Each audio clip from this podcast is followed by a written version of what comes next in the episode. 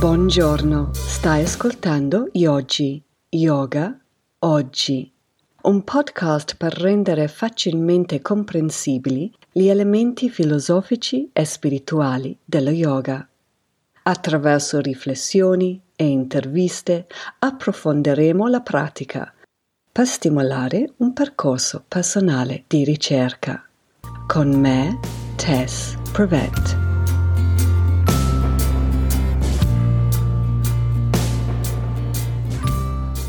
C'è buona notizia e brutta notizia. La buona è che quasi subito, in 1.12, Patanjali dal suo Yoga Sutra ci dà due elementi fondamentali per fare progressi sulla nostra strada yogica. Uno di questi è abhyasa, che vuol dire pratica. E questa è buona notizia perché ci sembra che sia alla portata di tutti, e lo è.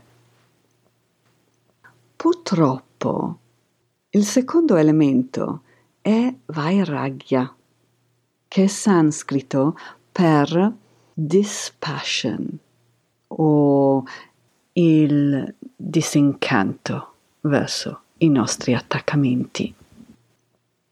Vyasa, questo grande commentatore di Yoga Sutra di Patanjali, lo descrive in questo modo. Dice che l'assenza di Brahma per gli oggetti dei sensi, perciò non lo so, il gelato, la birra della situazione, e oggetti della mente che potrebbero essere un riconoscimento, per nominare uno.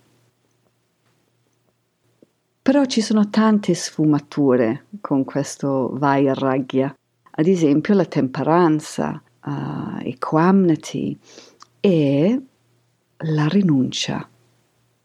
Ecco la brutta notizia. Rinuncia a cosa esattamente? Beh, anche qui Vayasa tira fuori tre di nostri attaccamenti più ostici. Nomina il cibo, il sesso e il potere. Allora volevo dare un esempio di qualcuno nella nostra storia moderna che è una specie di maestro di Vairagya un grande unsung hero, cioè un eroe poco celebrato secondo me, che ha messo in atto questo elemento in un modo grandioso. Sto parlando di Gorbaciov. Gorbaciov era il presidente della Russia negli anni Ottanta. Allora non so chi di voi uh, ricordate bene quegli anni, io sì, e mi ricordo che avevamo paura della bomba nucleare. Almeno io non dormivo di notte alle volte. Era una paura quasi tangibile, non ci pensiamo adesso, però allora era proprio così. Almeno in Inghilterra, non so qui in Italia. E grazie a Gorbaciov, in un certo senso, che noi siamo qui oggi. Grazie ad un accordo che lui ha firmato, ammetto anche con Reagan, che questa bomba non è stata mai lanciata. Lui ha messo fine alla guerra fredda. Ma la cosa interessante per me è che prima di firmare questo accordo lui sapeva benissimo cosa avrebbe perso facendo questa mossa qua. Sapeva benissimo cos'era questa rinuncia che stava per fare. Stava per perdere il suo ruolo come uomo più potente del mondo. E non è una cosa da poco cioè non so quante persone nei suoi panni avrebbero fatto così. Veramente tanto di cappello. Questo è un bellissimo esempio di Vairagya. Vairagya con la V maiuscolo. Adesso vi parlerò di un altro esempio, minore, ma comunque che ha il suo perché. È un anecdote di Reagan e Gorbachev che mi fa morire. Allora, un intervistatore ha chiesto a Gorbachev, ma c'è stato un momento preciso quando tu hai capito che la fine della guerra fredda era infatti possibile? Allora Gorbachev ci pensa su un attimo e poi dice sì. Lo so esattamente quando era e comincia a raccontare. Ha detto che era la prima volta che aveva questo incontro con Reagan. Piccolo parentesi, ogni volta che Reagan nominava the USSR aggiungeva le parole the evil empire. Non so bene come tradurlo, la, l'empiro del male forse. Perciò questo primo incontro non prometteva bene e infatti è iniziato malissimo. Chiudo parentesi. Gorbachev dice che erano seduti uno davanti all'altro e Reagan comincia subito a rompergli le scatole, ad attaccarlo. Comincia a dire guarda che il comunismo è un male, il male.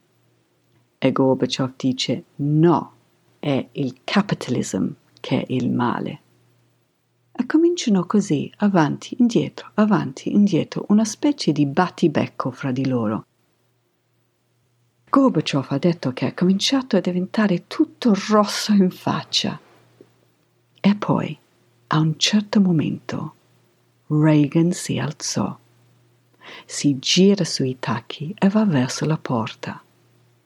Poi si ferma si rigira verso Gorbaciov, distende la mano e dice Ciao, io mi chiamo Ron, posso chiamarti Mikhail? E così sono scoppiati a ridere tutti e due. Ha detto questo era il momento clou. E io trovo questo meraviglioso. E anche qui Reagan che vabbè mi piace un po' meno, però Reagan che ha avuto il suo momento di vairagya, cioè non è facile. Ha rinunciato per un momento alla sua opinione.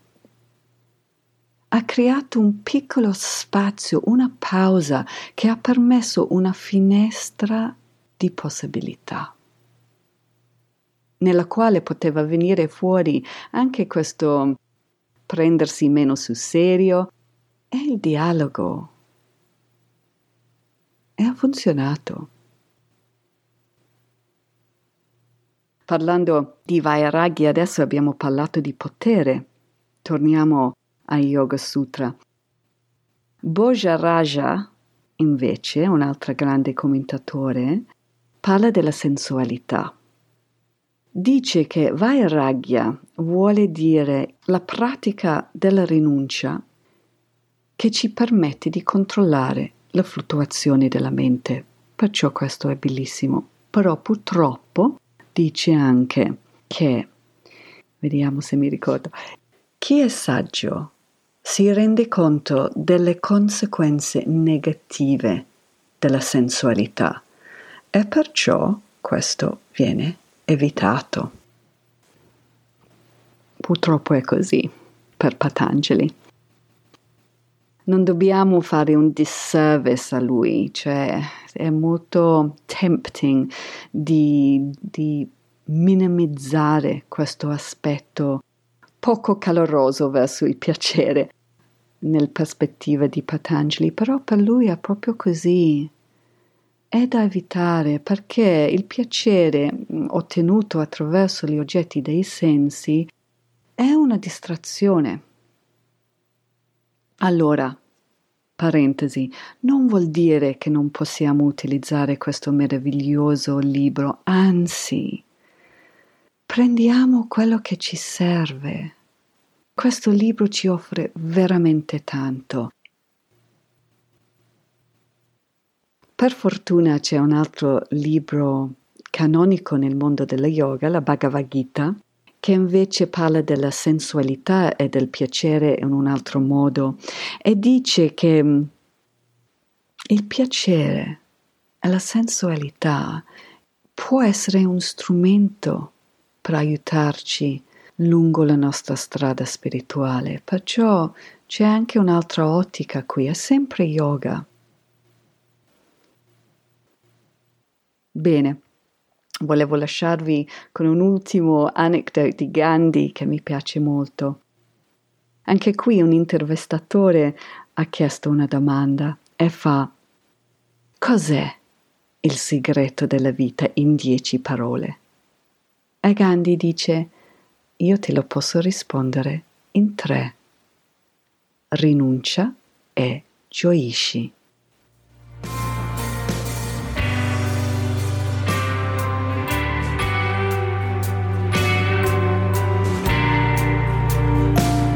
Volevo ringraziare Laura Kidd, cantautrice e produttrice discografica per la musica.